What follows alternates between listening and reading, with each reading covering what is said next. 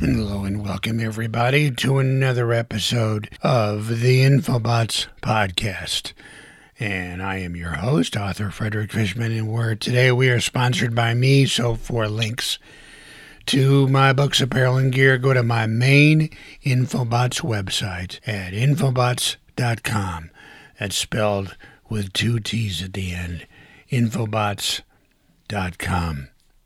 And also, you can help us out and show your support by visiting our Patreon page at patreon, P-A-T-R-E-O-N dot com forward slash Infobots podcast.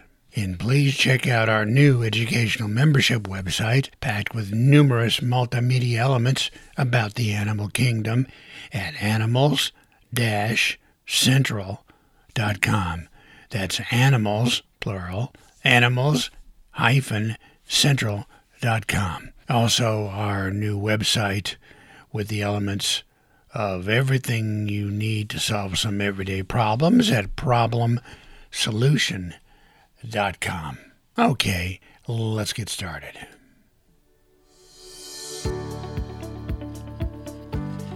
You know, with so much going on in the world today, with the pandemic and all the election stuff and the installation of a new president here in the United States, really we need to laugh sometimes. And these professional comedians who are on the stage and all over YouTube sometimes provide us that little bit of relief from everyday sorrows and troubles. And Comedy Central, which is a cable channel here in the United States, has put together the top 100 comedians of all time. And so I thought of what I would do is I would list the, the top 10. Number one is Richard Pryor. Uh, he's passed away, but he was highly influential, always controversial, African American actor and comedian who was well known for his colorful language during his live comedy shows. Number two was George Carlin. And number three was Lenny Bruce, who broke a lot of ground and got arrested many times for his language.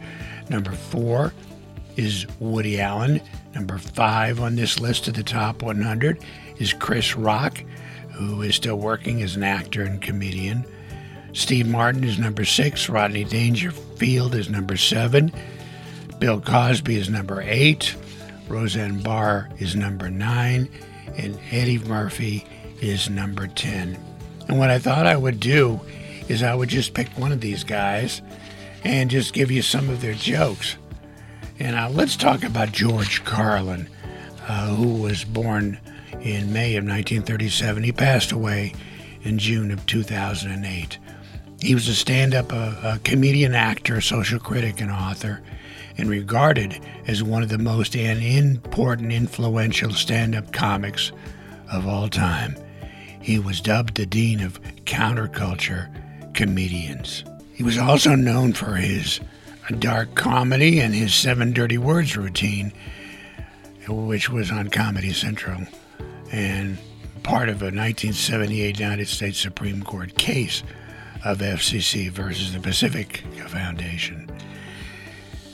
He did uh, 14 stand up comedy specials from 1977 to the late 1980s. And what I thought I would do is just read you a couple of, of his jokes. Now, he, I'm not going to deliver it like he can deliver it, and he certainly weren't like his stage performance, but let's try it anyhow. Atheism is a nonprofit spelled P R O P H E T, organization. Death is caused by swallowing small amounts of saliva over a long period of time. Don't sweat the petty things, and don't pet the sweaty things. Electricity is just organized lightning.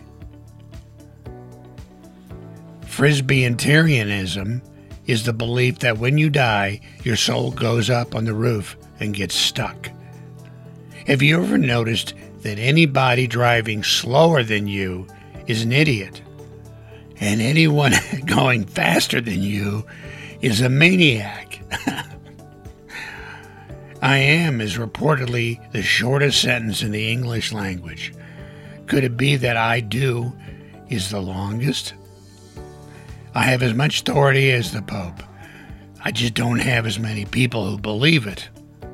I think it would be interesting if old people got anti Alzheimer's disease, where they slowly began to recover other people's lost memories.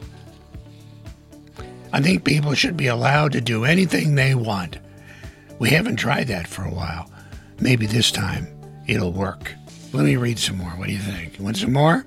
Okay. I was thinking about how people seem to read the Bible a whole lot more as they get older. Then it dawned on me they're cramming for the final exam. I went to a bookstore and asked the saleswoman, Where's the self help section? She said if she told me, it would defeat the purpose. I'm always relieved when someone is delivering a eulogy and I realized I'm listening to it. I'm completely in favor of separation of church and state.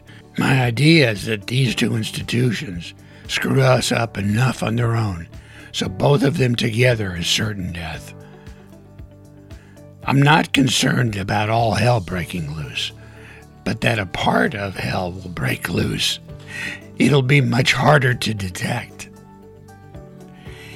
If we could just find out who's in charge, we could kill them.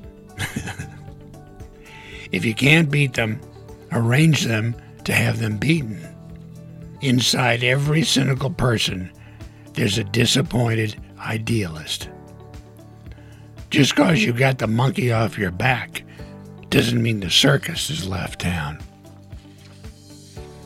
May the forces of evil become confused on the way to your house.